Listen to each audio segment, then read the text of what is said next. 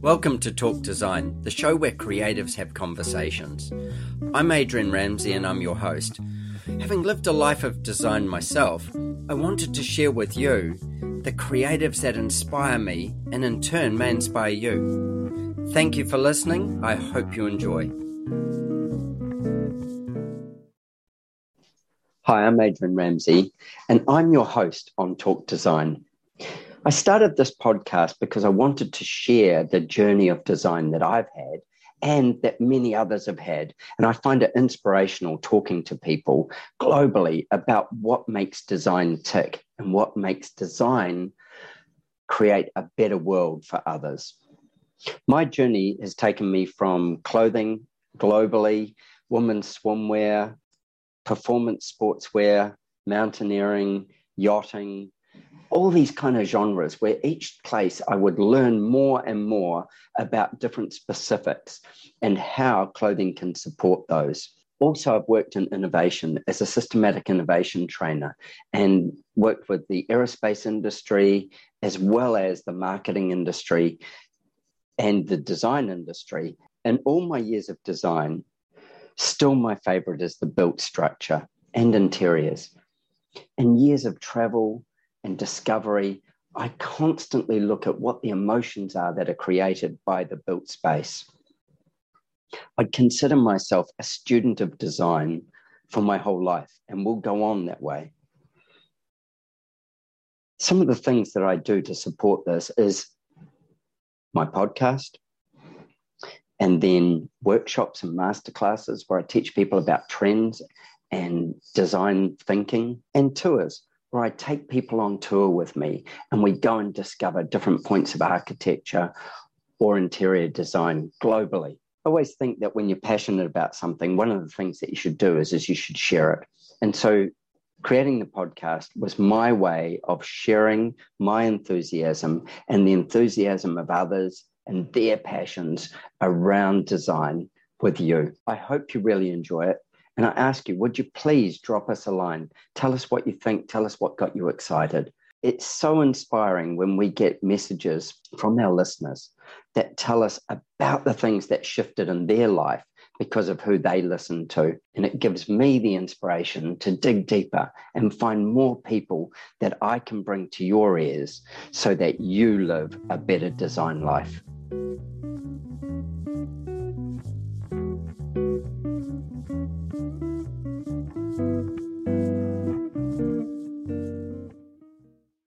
My guest on Talk Design today is Mark Savant. Now, Mark is a entrepreneur, without a doubt, and he also is a podcast host. He is from Florida in the US, and Mark has After Hours Entrepreneur. This amazing podcast. Mark is a high energy guy, and he really drags people into the story and lets them tell their story beautifully. And not only just their story, but lets them spill the gems, you know, throw the, throw the, the gold out so that you can learn from them. So I was really keen to get Mark on the podcast so that he could talk about what his guests have done, etc. He also because he's an entrepreneur, he has a, another company where he produces for podcasters.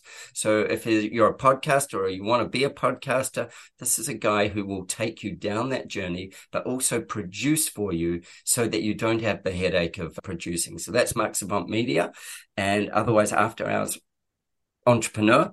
Mark, welcome to Talk Design. Thrilled to be here and pour into all the listeners today, Adrian. Let's go. Let's talk podcasting. Let's talk media. Let's talk AI. Let's talk about the disruption that's happening and, and how we can leverage podcasting to, to get ahead of that disruption. Absolutely. I think that would be fantastic. I want to start with a couple of really simple questions where they're going to be about you. Somewhere in this journey, you realized that you were good at speaking to people. And I mean, well before this particular journey, I mean, back when you were a kid, what kind of kid were you what got you sort of juiced up? And then when did you realize that your ability to speak to people and drag a conversation out of them or give them space to create a conversation was something that was so valuable? So let's go back to when you were a kid and your parents were going, ah, quiet, stop talking, stop jiggling.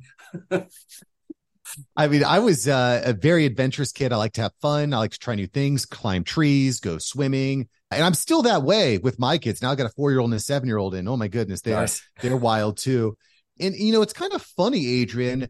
I, I wouldn't necessarily consider myself an extrovert. I'm more of like an extroverted introvert. Like when I walk into parties, when I'm meeting two new people, I'm not that like bubbly, open all up. I'm kind of like kind of like you know i'm kind of like a stand in the back and kind of hang out and wait for things to happen which is is i think kind of surprising to to yeah. everyone myself included to be honest. But you, listen i think that to me is one of the most important things as entrepreneurs is to get comfortable with discomfort. You know just because you're uncomfortable with something doesn't mean you avoid it. You should lean into it. And i think that's big been a big part of my journey. And you know to be honest you know public speaking i remember in college that was one of my favorite things to do was get in front of the class talk oh, present really? go through slides and present. And uh, that's just kind of you know that kind of fell off that fell off the wagon when i graduated from college i went into property and casualty insurance which you know for all my insurance agents out there you know how, boring how boring the job is it's not it's not the most fun job and eventually i decided you know i was tired of getting yelled at because of premiums I was tired of getting yelled at because the insurance company denied the claim. I said, I'm I'm gonna try something else. Also, I was I was concerned because a lot all the policies that we used to write when people would come into the office and we used to write it in the office, it was all coming in through online. People going to www.insurance.com writing their right. policy. And I was like, where do I fit into this? Yeah. If I keep doing the same thing, I'm probably going to be replaced by the computer, which does it more efficiently. And so that's when I started experimenting. That's when I started podcasting. And uh, now I run this podcast agency and I help thought leaders launch and automate their podcasts. And I feel like I'm definitely in the right lane.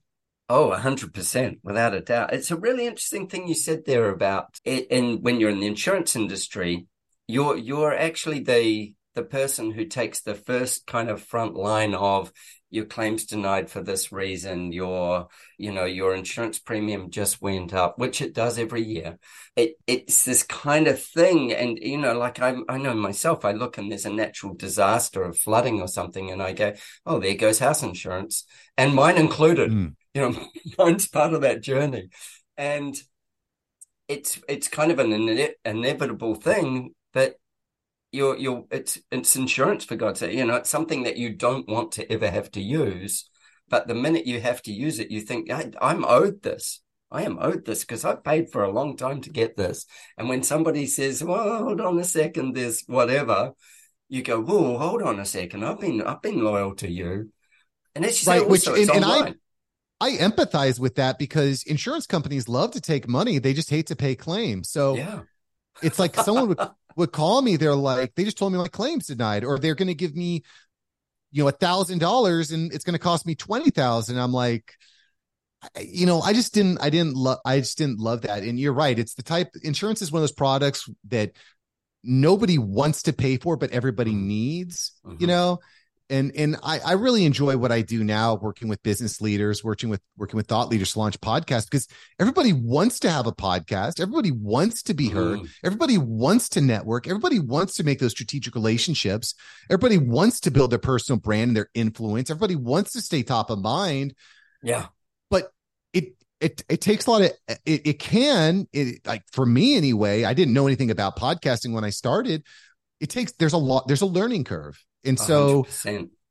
that's kind of where my agency, my my services pick up, which is like, hey, all that learning curve, if you can host a Zoom call, you can have a podcast but, and it can be highly successful. And that's what I try to encourage people with. I love that point there. If you can host a Zoom call. Now, for the audience out there, how many of you in the last three years did a Zoom or have a Zoom subscription? Subscription, absolutely. Like the pandemic alone just set them all up to be able to tell stories or to be able to be hosted or host people. It's it's a, a changed world. And I've never actually considered it until you said it then. It is really that simple that if you could if you've used the technology before, then you've got a platform to put a voice on. Exactly. And- That's all you need to know how to do. You just need to know how to host a Zoom call. I mean, there, there's the other stuff is what's the software I need? What kind of yeah. hardware do I need? How do I look good and sound good? What's the title of my show? How is it going to show up? how do I edit? Holy crap, I don't know how to edit video. And, you know, I don't have time on Sunday nights to be writing all these scripts. So there's, there's a learning curve, but it, it just doesn't need to take that much time. Most of the clients I work with, we get the show live within six weeks. And yeah. you're showing up, you're on YouTube, you're building SEO, you're developing, like I said, strategic relationships, you're making money right off the bat. And that's really what I try to focus on is like, you know, I want to see more people talking, baby. I'm with you. I, I think more people there is there is a spot for so many people and there is a spot for the information flow you know we look at how media has changed from newspapers and I saw a photo of this just recently, and it showed, I think it was in like 1950s, and there was a tram or a bus or a, a railway station. It might have been, I think it was railway station. It had all these people with a newspaper open. And then it went to today and it had everybody standing with a mobile phone and it was kind of like you know what's yeah, really changed yeah. people are looking for either entertainment or information and newspapers moved from information to more entertainment and now we've got this where social media has become such a huge part of people's lives where they're connected with people globally. I mean take you and i for instance eric dillman the pro pro series podcast and you go there's a there's a connection there's a connection there's a connection and suddenly we're we're sitting talking as well and we're having our chat and i'm going well i know this guy i know this guy and you know this guy and how do we how do we network ourselves? And this is what technology's allowed us to do so easily and in that seamlessness of it there's still the production there's still the things that have to happen to make it work beautifully that start that side of it's still a, a a part that has to happen because you've still got to deliver quality, not only in the, the story or the guest. And I want to talk to you a little bit about guests and being an individual podcaster as well, because I've got no idea how you do that, how you do, you, you're just talking to yourself. But yeah, you've still got to do that. And then it's got to have a production quality, which I, I think is one of the harder pieces that is the hurdle that most people don't know how to jump over. Right. But it, it just doesn't need to be that way. It's not that complicated. You know, if you're going to start from scratch and just start Googling and like, I'll give you an example.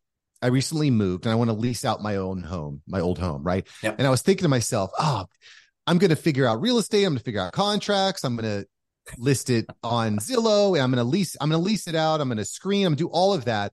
And then I was like, uh, this is this is a lot to learn you know it's not as simple as just buying and selling and leasing a home there's a lot to learn and so my wife and i were talking i was like i just don't know how i'm ever going to pull together the 80 100 500 hours it takes to actually know how learn how to do this so we hired a realtor it's going to cost us probably about $3500 the first month's rent mm-hmm.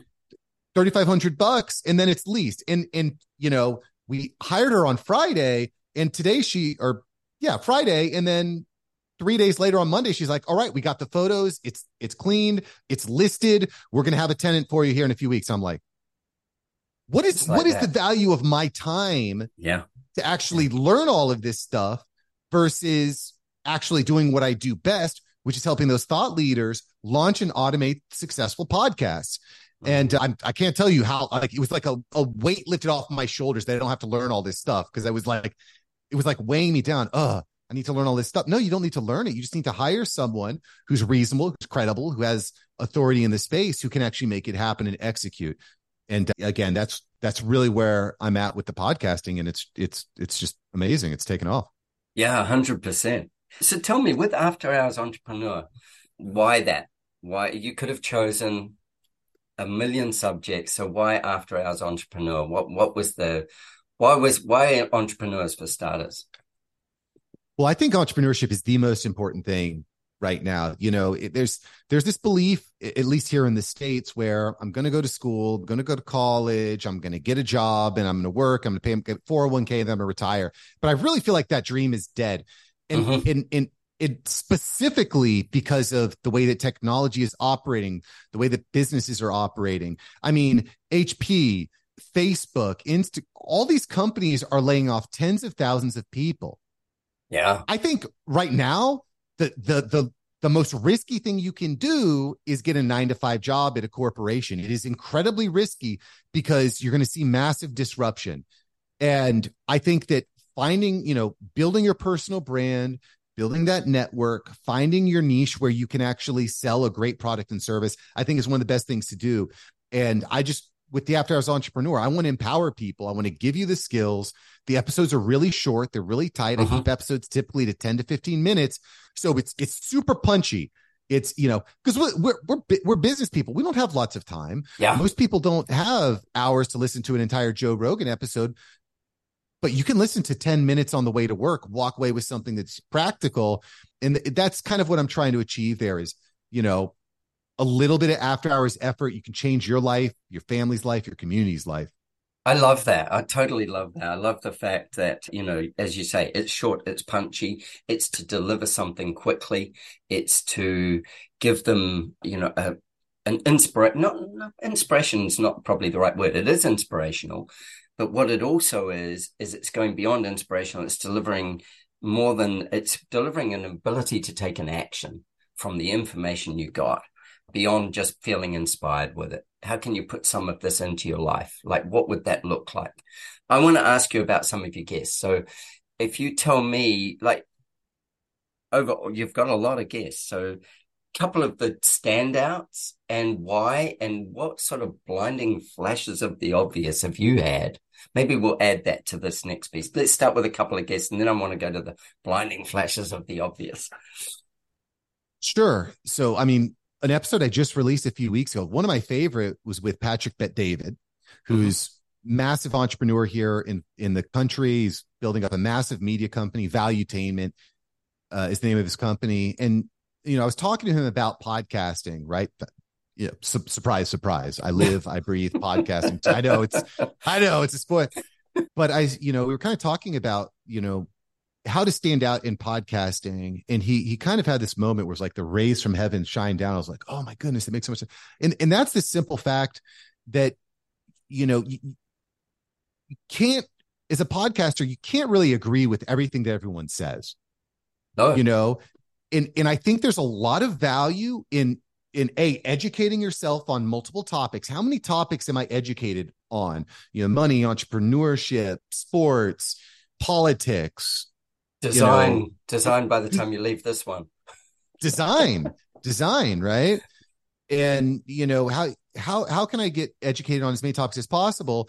And then uh, you know how can I take the commonly held beliefs in this in this realm and flip them on their head and just disagree intellectually on it. Uh huh. To you create know, a conversation.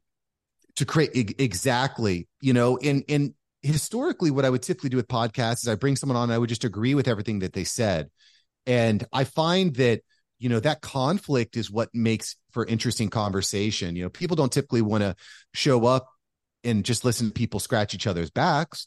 They want to uh-huh. hear the conflict, and and quite frankly, you know, one of the big values of having a podcast is the clips that you get on the back end for TikTok, for Instagram, for LinkedIn. Mm-hmm. And if you can hit a, it's it's really hard to stand out on these platforms now. It's tough, you know, regardless yeah. of what anyone tells you, it's tough to stand out. You know, but if you get into like a debate with someone, a heated debate, maybe it's a controversial topic, that's the kind of stuff that can take off. Yeah. And just hearing him say that, I, I think really kind of flipped the way that I think about how to actually grow your show, how to create clips that that go viral is is taking those hard nosed stances and being able to speak in detail about it. I, I do that with my wife. And it doesn't always get me on the front cover, I gotta tell you. At your own peril. Argue with your wife at your own peril. I've been married almost 10 years, right? I've been 20.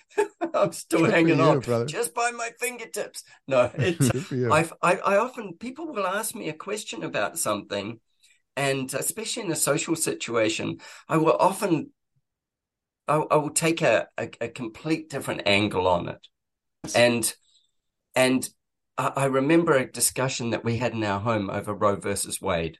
I've got two daughters, one's 20, one's 13. And with it, the Roe versus Wade was part of our conversation. Now, we're in Australia, so it doesn't necessarily affect us like it did in America.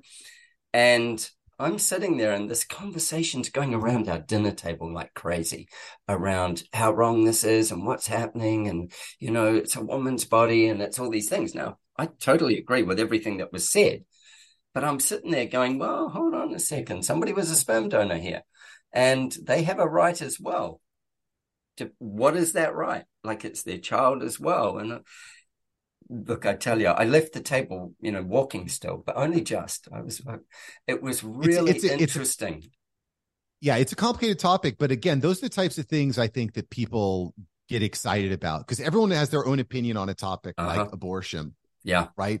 So if you have an interesting take or maybe something someone hasn't heard before, they'll respond. And then someone else will be like, you're wrong. And someone's like, you're wrong. And then all of a sudden you're getting the engagement and you're getting the likes and you're getting the comments and people are agreeing yeah. here and disagreeing there. And then it triggers the algorithm to say, Oh, people right. are engaging. Yeah. We want to show this to more people. So I'm th- I'm thinking of this from a, a marketing standpoint. A hundred percent. Yeah, I'm hearing you. Yeah, like it's. I should have recorded that conversation. No, it's like at the dinner table. But you come back to something that you said just before, which was comfortable with being discomfort with discomfort. So leaning into things that make you uncomfortable is your is your path of growth. It's like this is where this is entrepreneurs, like you say, they may two examples here. One is is you're going, I'm leasing the house, and you go, I got 500 hours to learn. I don't know where I'm going. to I, I don't even really want to learn it. I just want the outcome. It's the first one. The second one is is if I am going to learn it, I need to do it adequately well so that I don't look like an absolute idiot in front of my family for not just employing somebody. So and and for yourself, you know, letting yourself down in that journey. And then on the other part of it, you go, so I can employ somebody and make my better choice in who I employ. Make put my effort into doing that part, and then that part's taken care of, and then it's it's working for you all of a sudden. And it's in the discomfort part, you had to wrestle with yourself in there, but then you go on from that to find what you can do with the time that you freed up, with the brain space you freed up, take that weight off your shoulders, like you said, and go, where can I go with this journey now? What, what else does it offer me?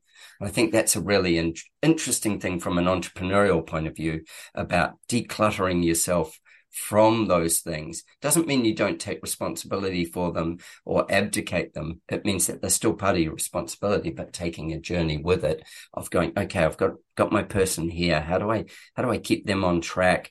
But it's more maintenance than it is total build because they're the expert. They're building you. Yeah, you you just can't grow a a, a business without other people. You just can't do mm. it. You mm. know, you, you need to be able to outsource. And some things you can outsource to AI, to robots, to automation. Sure, the rise of the solopreneur is is here. But you're going to need people as well. So I think that's important to build with the, you know, with with the end in mind it's certainly learning how to lead and train. And and frankly, once you free up that time, uh, you know, don't always know what to do with it. And you know, we talk about getting comfortable with discomfort. I've always been kind of uncomfortable with sales. Uh-huh. Right. I still sell stuff just because I'm mm-hmm. knowledgeable and I I provide something that people people need and want. Yeah. But I would I would like I would and I don't know about you or or the listeners here, but I would get on. I would just take for a while. I would take any call with anybody for any reason, like just like those, let's do a meet and greet coffee chat, right? Yeah. And you know, I've had hundreds of these calls that have really gone nowhere. Like, okay, now we're connected on LinkedIn and okay, great. But now I'm starting to look at like every single person that I get in a call with, I want to A know, like, why am I getting in a call with this person? Yeah what's the point? How do i you know how do i achieve that goal? You know if you know what are the different value propositions that that i can add right? Is this a per is this a referral partner? Is this someone that actually wants to launch a podcast? Is this someone that might be a good member for the the pro group that i lead right? So i'm i'm always trying to think like what's that outcome? And you know with the free time that i have I'm really dedicating all my time to that. You see the books up there. I'm reading books, yeah. Traffic Secrets and Contagious, and starting, you know, selling the gap. The books I'm trying to read so I could get better at selling. Because, you know, spoiler alert for everyone out there that that doesn't like sales, you you cannot be an entrepreneur without selling. It is a must. No. It is. You can't. You can't, you can't be married. Date. Yeah, I was about to no. say you can't. You can't be married without selling or or get a date. Yeah, like it. Sales is sales is fundamental to who we are. And um, it actually just got a book going, Daniel Pink, and it is, it's I'm trying to think of what that what it's called, but I, I read first of all I read Why When Sorry by Daniel Pink, and then this one is it's not Born to Sell. I want to say it's Born to Sell. I'll come back to it. What the name of it is, but fantastic book, and he just talks about the shift and what the sales process is and how we can take part in that process when it's not about selling, it's about delivering service and delivering need and and giving. And in return you will receive something. And it's not about looking at just what you're going to get back. It's actually about what value you're going to bring. And you know like you in in the insurance industry of course you you will talk to anybody because everybody needs the product it's whether it's right. your one or somebody else's. But yeah, I look at that same thing and go, well, I'm about to invest my time and value into this. Where do I go with it? And it's not so much about what I'm going to get from it, it's about what all those listeners are going to get from it. Because I will well, get something also, regardless. You want to understand, I, I, I totally agree with that, Adrian.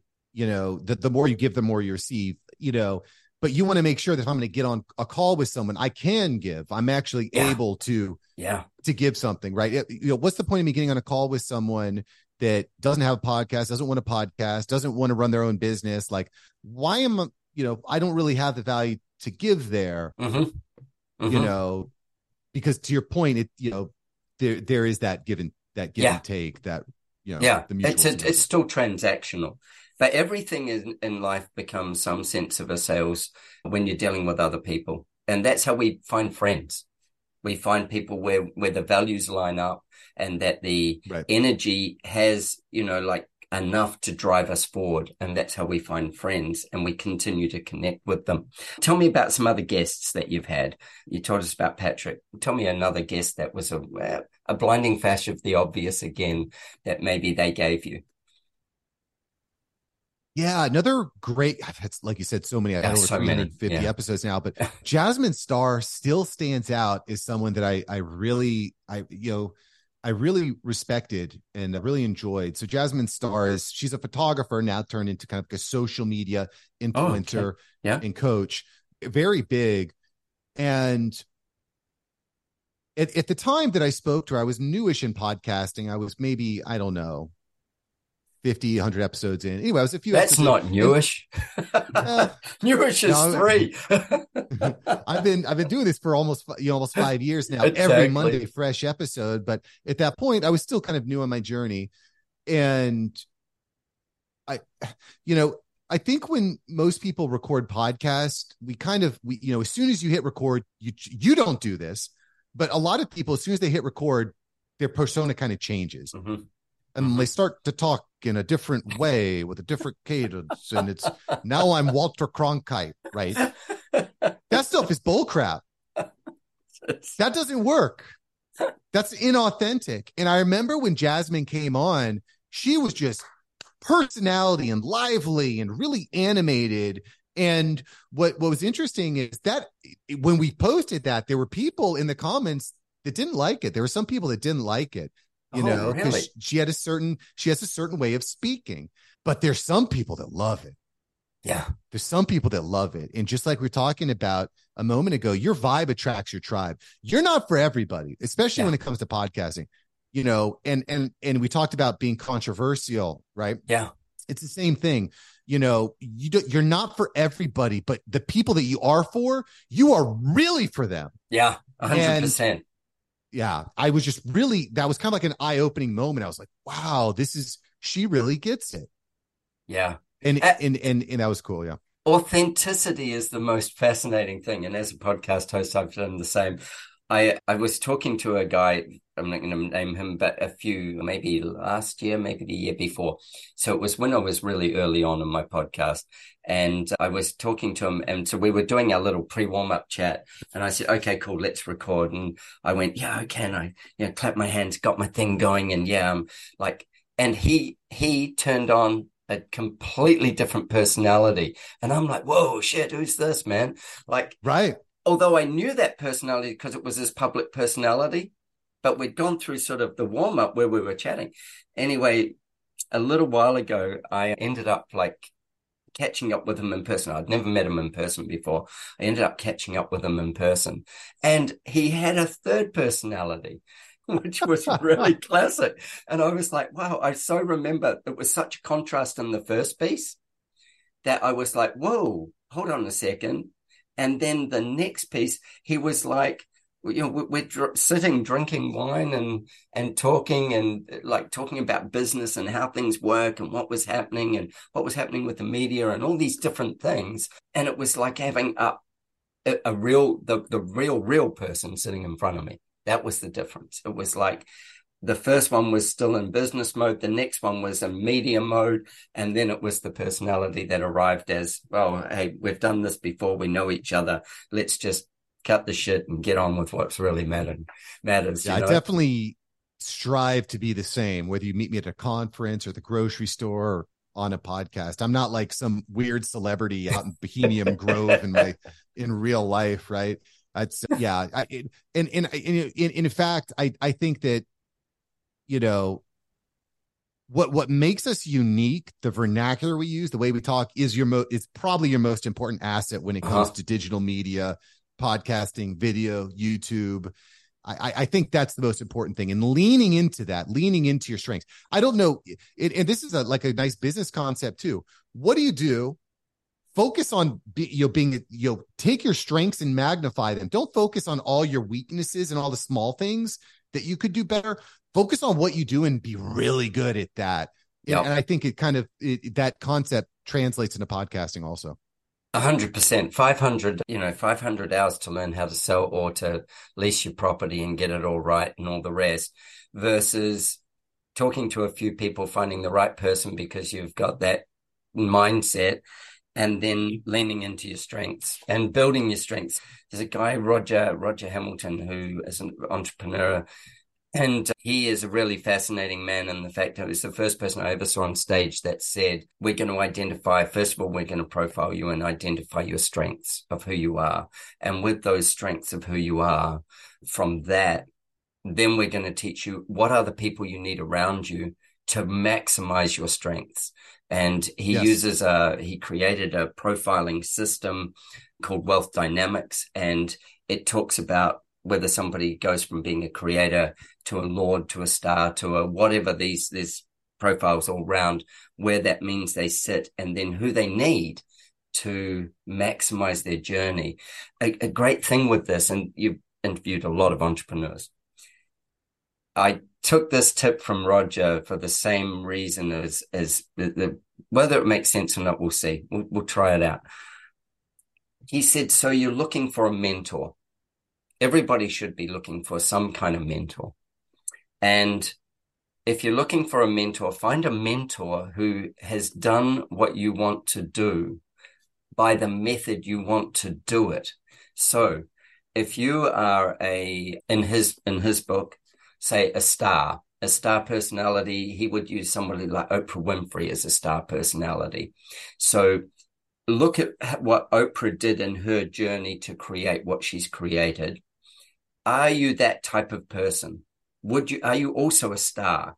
Because if you're not, if you're looking in his thing again, say you looked at what a Lord does, a Lord will do everything with systems and leverage. A star will do everything with network and unavailability. So stars aren't available. Try and get a star like a superstar, you need to be somebody to get through all the doors that get you there. Their value goes up as they get more value, as their, what am I trying to say? Their access gets less, their value goes up.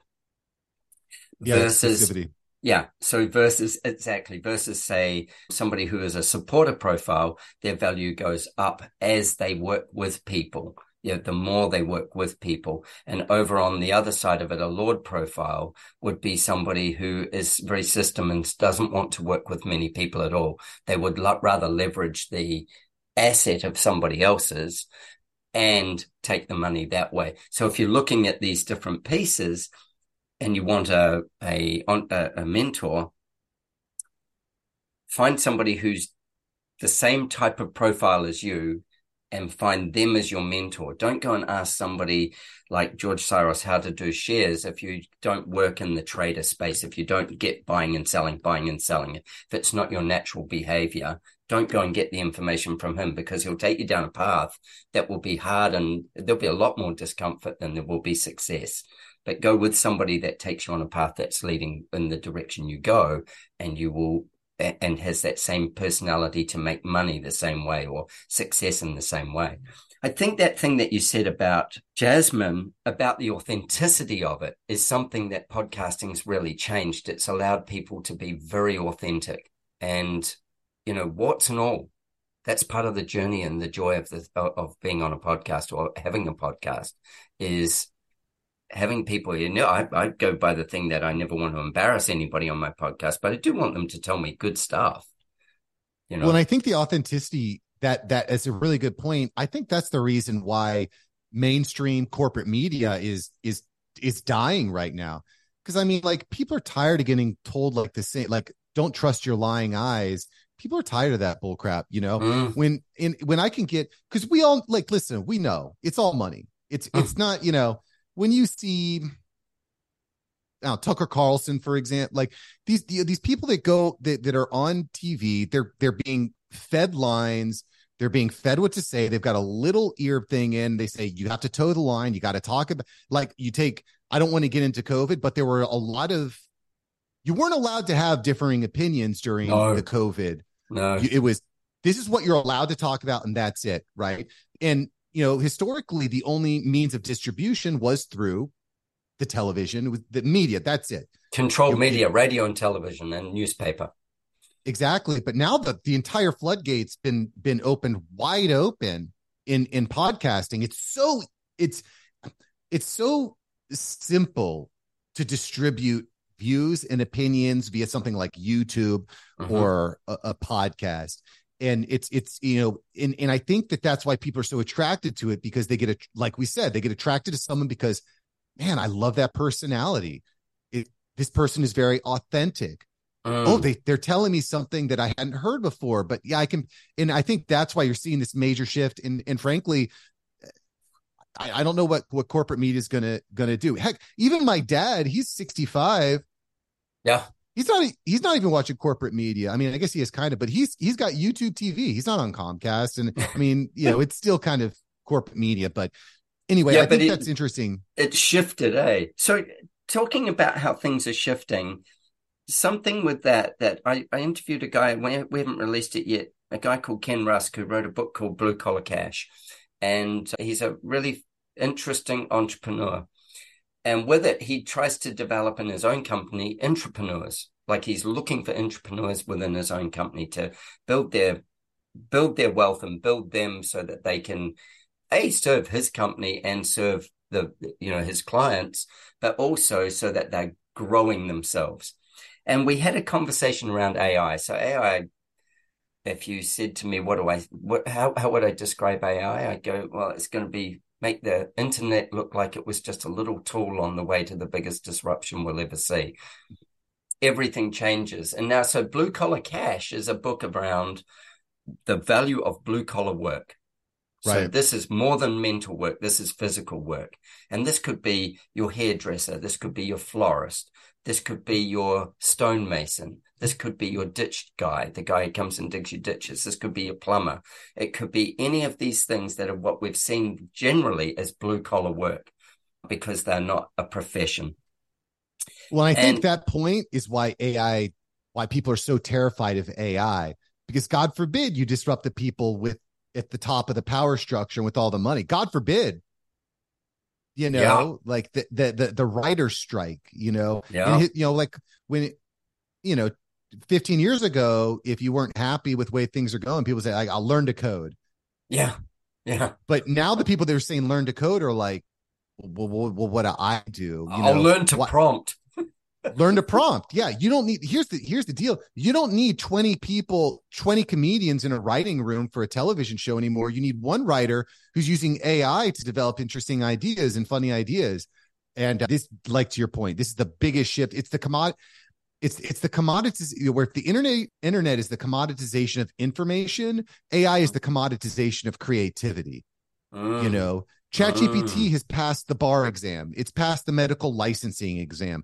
Why do I want to hire an attorney and pay him 500 bucks an hour or 500 bucks for 15 minutes? Heck, Yeah, exactly. What I was going to ask for your attorney's number.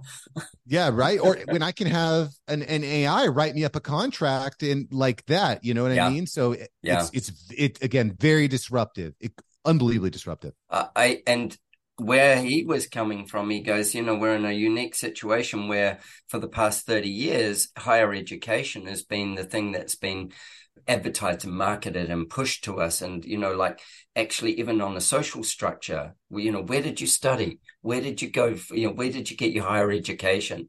And that he's like, you know, if you look like Apple, how many people without a higher education do they employ each year or have they employed in the last years? What are they doing? What are these companies doing? It, it's not just about higher education. And in it, they made a social construct that said you're not as good a human being if you're a blue collar worker versus, you know, like if you're a, a professional, we'll call them.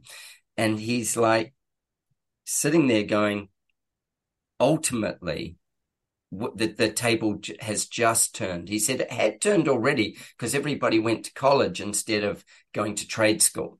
And so there were less trades, and we still need them to do all the things that robots are a long way from being able to do. And we want the personal interaction as well with people that create. Taking a stonemason would be a great example. You know, they, they start with rocks and they end up with walls or buildings or whatever that they're doing with it. And that takes an absolute skill where to do that with a robot, you would have to lay them all out, scan them all individually, do all these pieces. And then the robots could do this ultimately, but then it would maximize how they would go together. And then it would have some other robot that built them and put them together. But we're years and years and years away from that kind of technology being able to do it. And then it will do what does it do? Does it build the wall 10 times to show you the different opportunities it can do, the different ways it can do it? Does it, how does it do that? How do we get the best from it? So there's this thing where he's saying, you know, you look at what's about to happen with AI, and we're about to see this, you know, lawyers, mathematicians, copywriters, all these people become horribly disrupted. And they're People are going to be very, people are going to be very, very, very angry. Mhm. angry they already are. Yeah. They, they, well, for sure. Like, I mean, just think about, you know, to your point, like we've been sold this bill of goods that in order to be successful, you need to go to college, you need to take out $150,000 worth of debt. You want to become a, my, my wife is an elementary school teacher. She needed a bachelor's degree to get that, to, to get that position, right? yeah. Four years of college to teach kindergartners, you know, Yeah. and I, I, not to discount teachers, what she does No. is very important, but do you need four years of college to do it? No, you- in my opinion, you need the right personality. You need to understand some certain certain things. You you need to be extremely patient. You know, for- beyond for sure, beyond either of mine or yours, I'm sure. no, no doubt, right? But it's it's it's crazy. And you know what what is what are these people going to do when they say I just took out all this this hundred fifty thousand dollars of debt and my job my my legal assistant job that's irrelevant. It's Uh-huh. not even necessary anymore. Well, now what do I do? Right? I you know yeah. And and so what are they going to do? And You they about probably got a million dollar mortgage. oh for sure for sure over leverage on the mortgage. Don't it? Yeah, Yeah. Yeah. and you know that that's and you talk look at retail retail is the number one employer here in the united states walmart just announced that within the next three years three years 2026 that's even like two and a half years they plan to have 63% of their stores fully automated you walk Wow. in you grab your stuff you walk out or maybe you do a self checkout i don't know exactly how that look at but they're Uh-huh. not going to have employees anymore what do you do with all those those people in retail that's why the after hours entrepreneur is important Yeah. because you need to build your skill set you need to build your network you need to build your, your your zone of genius you need to start building different streams of income you know and Mhm. i just think it's oof man it's it's it's changing so fast i really don't like the idea of universal basic income it it makes me very nervous you know we talked a little bit about it before but Oh. you need to have incentives are really important, which I love that idea of an entrepreneur. How do I incentivize? You need to have the right incentive and structures in place. If the incentive structure, we saw this here in the States, like I was getting thousand dollar checks. I already had a job. Like great. Yeah. You know, I'll sit back. You know, in California, you know, you can't evict tenants. They can just squat in, uh-huh. in your place. You know, you need to have incentives in place. Like, what is the desired response? What do I want people to be doing and, and how do I incentivize them to do that? I don't like UBI because it incentivizes people to stay home and eat Cheetos and smoke weed. Yeah. Right. Yeah. But when you displace 50, 60, 70% of the workforce, what do you do? These are human beings. Mm-hmm. And, and that's again why I think entrepreneurship is so important because it empowers people. You have an incentive structure, you have a purpose for getting up in the morning. All these things kind of play a part in go, getting up Maslow's hierarchy of needs and it's going to get wild. It's going to get weird. It's going to get crazy. Well, I think, as you just said with Maslow there, you know, we're going to, or we are removing, and I see this. I was in the States recently and I see it in other places around the world as well, is where our, our you know, basic need is one of them is, is, you know, security and surety. And, you know, you look at like the roof over your head, kind of the surety of where you're going to sleep in an evening or, or, or even during the day? Where are you going to sleep? And that one part with the amount of homelessness and then unhomed, because there's plenty of people who don't own a home or have a place to rent that still go to work every day, but they may be living in a car or in a camper or something like that. We've got this boiling pot of that being a growing thing. And what we're about to see with AI, I believe, is that we're going to all of a sudden take this middle to top educated echelon who has the 150 grand's worth of debt. And we're destabilizing the crap out of them. We're going to really mm. destabilize these people. And they're going to be angrier than anything because they've bought the bigger lie, or not the lie, they've bought the bigger story. They've, they were all in on the education. They were all in on these parts and they have to pivot to find their value point that they can now a sell, but also deliver. They're going to be the ones, and they're going to need to use AI to deliver it as well. That's going to be part of it. They're going to have to embrace the the beast that is going to be the one that's going to they feel like they're going to be taken from. It's going to take everything from them. They have to get on it and ride it. It's well, that's my view of it. It's going to be difficult because it's cushy at the top. You know, once you've graduated and you've got a nice job and you know everything is running well you got a nice house it's cushy you kind of get yeah. you kind of get lazy which is another thing that i think about when i see like who are the highly successful entrepreneurs mm-hmm. oftentimes it's someone that started from the bottom with nothing. It's not like oh i was born into it. Surely sure there's some of that. Yeah. But a it lot wasn't you or me but like yeah. Yeah a lot of the best entrepreneurs grew up hungry. They grew up mm-hmm. wishing that they had that toy that the other kid had.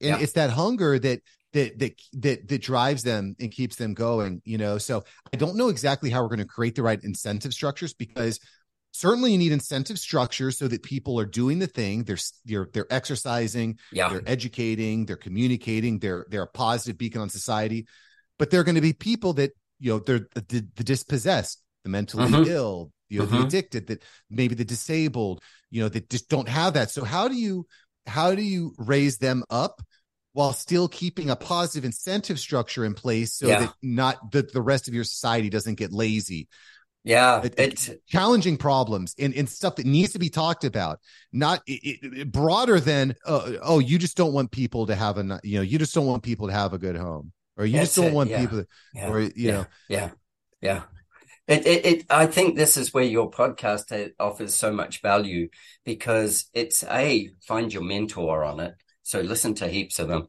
and go, there's the person who I snap with. That's the one that works with me. That's the one that I, I, so that you, you don't need the mentor to be talking to you directly. You can work towards that, but you can start out by just absorbing what they do put out there in the, in the public space and, and work that way with them so that you're following them, but settle on something, follow on it and be flexible, but being looking at where the pivot is. Where is it going to take me? Where's it going to go? I think this is right. a really and important message. statistically the highest income earners listen to podcasts just like you're talking about they listen to podcasts because they Yep. want to learn they're hungry and frankly that's a great reason to have a podcast because norm if you were to reach out to someone on linkedin and say hey can you give me an hour i just want to be mentored they're gonna be like who the who the hell are you I yeah, yeah. don't do- Yeah, There's a maybe in there, but not much. right. But if you reach out and you're you're like, hey, I love what you're doing. I'd like to invite you on my podcast for an hour or something. They're much more likely to say yes, which grants you access to them. If you show up, you're th- some of my best relationships have been developed through this process, Mhm. inviting someone on, and it's led to business, it's led to opportunity, it's led to personal growth. Just as Yeah. I mentioned a couple examples earlier today. Yeah, I love that. I'm going to pivot. I want to ask you because we've got a couple of questions less left. I I'm going to dig into the design brain here. So I have a lot of listeners who are in the architectural and interior design and general sort of design space. And I've got a couple of questions I ask a lot of a lot of people. So my first one is going to be in your own home, what is your most favorite space? Where where do you love the most? Wow, that's such a cool question. So, also an artist, also design guy, also literally just moved into this new home, as I mentioned. So, please forgive Ah. my background not being Yeah, right. perfectly optimized. I'm trying to get the symmetry down, but WIP, work in progress. My favorite space, I, I- you know, I love my office. It's, I feel really comfortable. I feel really cozy in here. I also really like my back. I, I I might go with my back porch. It's nice. It's outdoors. I've got a couple chickens running around. Oh, got a really? nice pool. So I, I think I'm gonna go with my back porch. It's not that's where I like to start my morning. I start my morning, get up, get a cup of coffee, take my dog out, check to see if we've got breakfast in the chicken coop. Not because I eat the chickens, because they lay the eggs. And uh the yeah, chickens like are for later. So Yeah. your back porch. So if you had to describe your back porch, and for you in an emotional word, what would be the emotion it evokes for you? peace. Peace maybe? There's no tvs blaring. There's no electronics. I mean i have my smartphone which i might check emails on but it's just it's just it you know it's peaceful. It's natural. It's nice to get out from the uh, the techno the technology driven world that we're in which i love Mhm. but if i had to give it one word i'd probably i'd probably go with like peaceful Yeah, right. I like that. Peaceful. How important is it that there's that you can look out there and you know you you mentioned things like the chickens and the pool and there's nature out there, there's trees. How important is it that those things are in that space and and where else do you have them if you don't go there? vital vital i love i love being outdoors i could go with the front porch that's kind of boring in the house we also have some artificial trees scattered throughout Mhm. just to like give that feeling of of of uh, again peace in nature so Mhm. that's how we do it we don't have a lot of plants although we you know typically every time we go to you know to the grocery store we'll buy flowers Mhm. you know buy Mhm. for, flowers for my for for my wife to keep you know show her how much i appreciate her Say that again. um, interesting things there. So, like, if you were look, if we were, if I was looking at it from a design sense, and I was looking at how would the architecture respond to you, in the start of that piece, there was, you know, getting you away from the other things and getting you into a space of calmness. I think that we could easily dig in and understand a lot about how the water is working for you as well, having the pool and those things, and where it shifts your mind and where your mind gets the freedom from everything else that's going on because you've got young kids as well. And, and you know a wife that's going to work every day so that as well and it makes for an energy that's moving through the place constantly. But when you get out there you can be like oh everything's sort of like as you said peaceful calm down pulled down. It's it's yeah because life is so busy like you said. Everything's Yeah. go go go go but when you're out there it's like yeah it's space to breathe yeah great point about water too my previous home had a had i guess you call it a pond lake whatever Mhm. and it's just it's just it's just nice there's the ducks in the pond there's the turtles and you just feel kind of like i, I you know everything kind of slows down and it's kind of a nice feeling yeah yeah You're Okay. seeing that, by the way, in in the states. A lot of the architecture, a lot of the apartment buildings that are going up, Mhm. They have these large outdoor areas. Maybe it's on like the fourth floor, fifth floor. Yep. Lots of trees, lots of Yep. ivy, you know, where historically it would just be like brick box, force, Gotcha. you know. Yeah. And so we're seeing that a lot in the design space down here in South Florida. And then, you know, I guess the other thing you're seeing with a lot of the apartments is living up top and then retail below.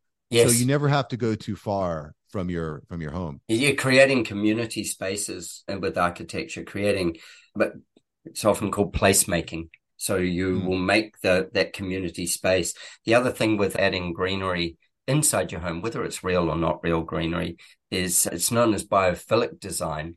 And it increases cognitive response. So if you put it in a classroom, about 1986, it got named biophilic design and they started doing all these studies on it and in it they found that if you a make light move in certain ways but just let's just go with the adding plants if you add plants natural or not natural it's okay your mind sees this connection with nature and it ups your cognitive response so they they've run all kinds of things with putting plants in classrooms for example and kids responses and tests and stuff like that increase. It's actually mentally really strong for you. And that thing of where it shifted gears for you when you go outside and you're in it. So in your new office space in the new home, make sure you put some plants. Yeah, I'm like looking at my I'm like back here I've got this like light switch. I'm like how do I take this out of frame? Maybe there's a plant that that Absolutely. That. It's awesome. And if with that, when you go to put some plants in there, put some plants in there that are soft and round because they are easy subconsciously you will move past them easily. You won't be look oh that's gonna don't put a cactus necessarily. Put a cactus where you want to view it but you don't want to go past it.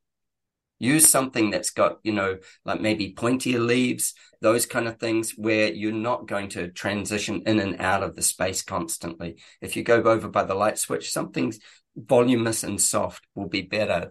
And also, if the plant moves in the wind a little, if you've got a fan or the air conditioning, if you can make it so that it will move a little, it tells your subconscious brain that it's even a higher, it, it's even more real as such. It's it, and so then it's starting to transition. Oh, it's it, it's got your subconscious brain seeing it as being a live thing as well, beyond Yeah. it just being.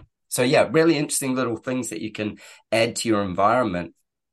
As a designer, I look at it and I go, how do I make spaces that emotion you're emotionally connected to? Mm, So yes. podcasting's a workspace as well. So we want some function and some things that set you up for work. So you transition in and out of it.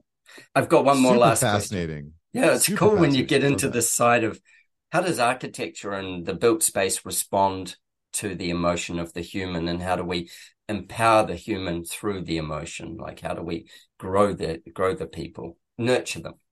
If you had to get one last guest on your podcast, and this is it, this is it, the final episode, who do you choose? Gosh, I never want to have a final episode. I don't want that. so I think if I could have any guest, it would probably be Elon Musk. I think he's one of the most fascinating people right now. He's just doing so many things. But if it was my last guest, I would I would probably probably bring on my wife. As much as it kind of surprises me to say that, it would surprise because she's been a part of this from day one. And I think just kind of talking about how we got to where we're at, would, I think would be a good way to kind of round out the end of the show. Yeah. I'm kind of surprised to say that, but I think that's where we go. I really like that. I really like that. Do you know, I have this situation where I, I launched my podcast a couple of years ago and I joke, my wife and I joke constantly that she's never listened to an episode of it. Same. I I talk say- about her too. She doesn't even know. exactly. I often say to my wife, she'll say, Oh, I heard this amazing thing on this podcast. I go, What episode did you listen to, honey? She's like, Oh, no, it wasn't on yours. I go, I've got a podcast. Have you heard of my podcast? But we have this joke. But she said to me, She said, Do you think you could get your dad? So my dad is 95 this year. And about when I started my podcast, maybe I was about, maybe about a year in. She said, Do you think you could get your dad on the podcast? Now, my, my dad was a fine artist and he worked in advertising and art his whole life. That's, that's what he's done. And a fine artist, like he paints and stuff. And we had noticed that he had early onset dementia and he now it's it's it's still early onset, but he's now not not cognitively with us in in the sense that you could have him on. And yeah. she said it would have been such a one, and, and I missed the opportunity, but it would have been one of the most wonderful things to have recorded him. And when he cognitively was able to align things really well, and get him to tell his story for our kids and our kids' kids as part of the legacy. That's that's so, actually amazing advice. It doesn't even necessarily need to be on a podcast either. It could just be no, a, a phone I, call. I was at a family reunion just a few weeks ago, and one of my cousins had interviewed my grandmother, who's who died years ago. I'd never seen this video, but I never knew my grandma like that. Like I was I was 10 years old. Like I, you know, yeah. and just hearing her talk and it was, it was really special. So I would encourage everyone to do that. Record, record an interview with a grandparent, a parent, because mm. every day is precious. We don't know how long we're having. That's great. That's a great takeaway, Adrian. To me, it's one that I just, I was like floored and then so, I was going to say disappointed disappointed in myself for not having created the opportunity to do it earlier in life. Yeah. Yeah. And and those precious things. And when you said your wife, I went, oh, it, it it seriously, I went, man, that is something so worth capturing. Just for your own kids. You've got a four year old. Take 10 years, add 10 years to that and have that piece. So maybe what I should do is invite you and your wife back on the podcast and see if she'll see if she'll join us for a conversation. That would definitely be interesting. I actually did, you know, I had been early in my podcasting journey. I would, what we do is we do Friday night, Friday date night live, and we would just do uh-huh. live video. Really, the two nights. of you? Yeah, we would do that, and that was that was fun. But this idea, I I think I would love to, to bring her on to talk about not just to talk about me, but talk about what entrepreneurship has meant to me and to uh-huh. her on both sides. I think that would be a really interesting episode. I think you just inspired me, Adrian. Awesome. I think you just inspired me. Yeah. Awesome. Man. I want to see it happen. Make it more than yeah. 10 minutes or make it make it four episodes of 10 minutes.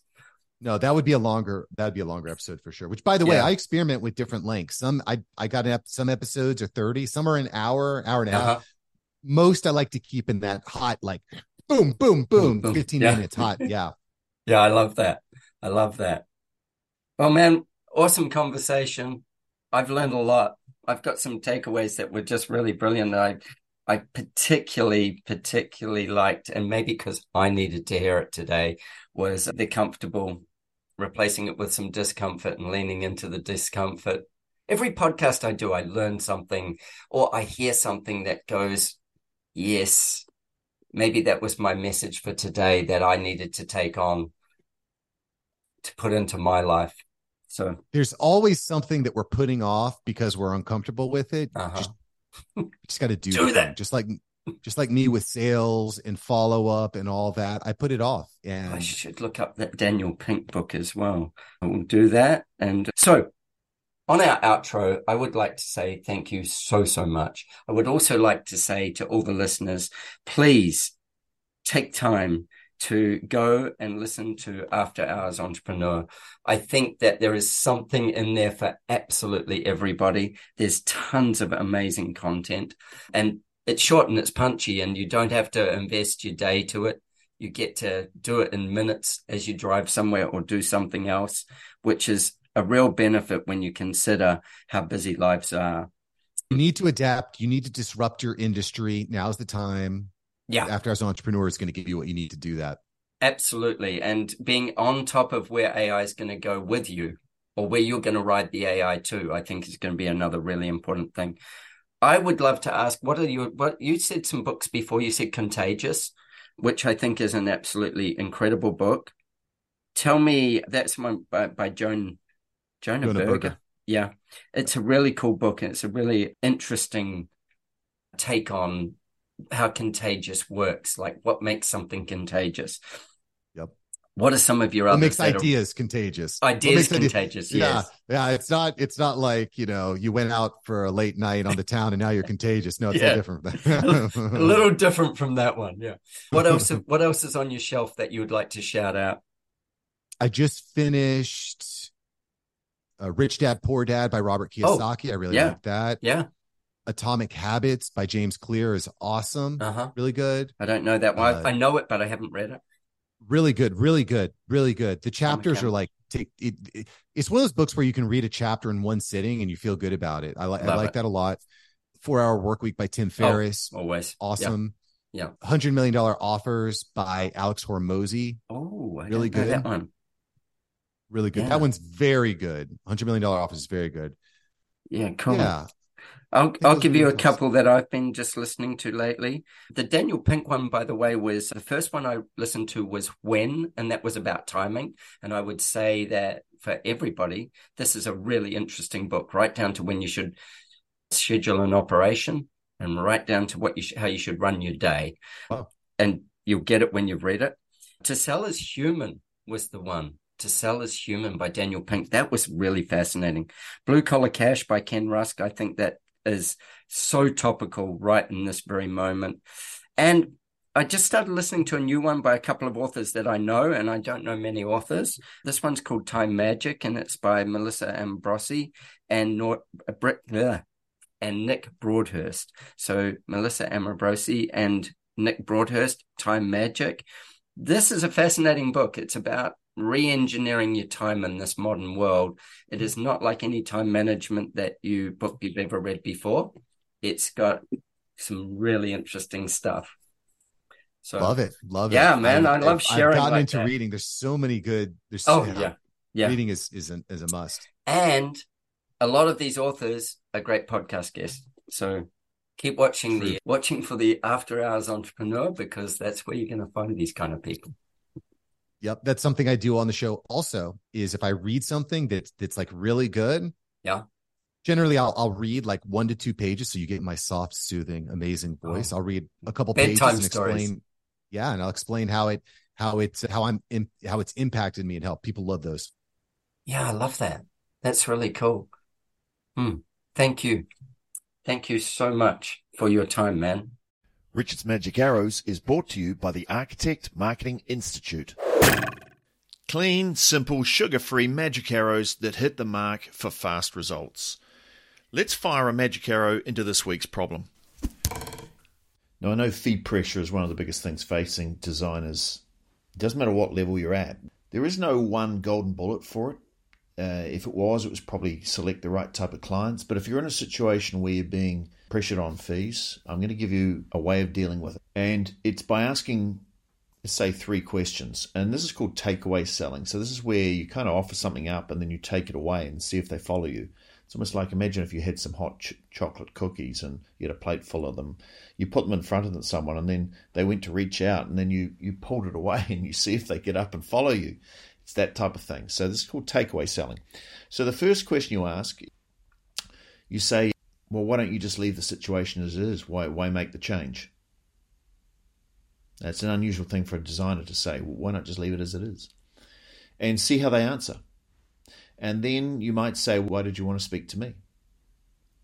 Why did you not get someone else?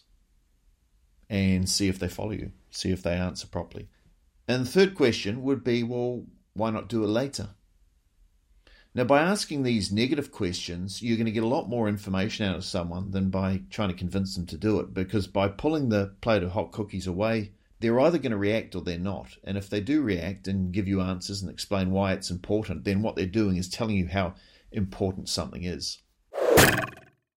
Now, while these magic arrows are great for fast results, when you're ready to run better quality projects from clients who value great design and are prepared to pay great fees, I've got a special training just for you. Go to archmarketing.org forward slash talk design. Take your magic arrow and fire at will.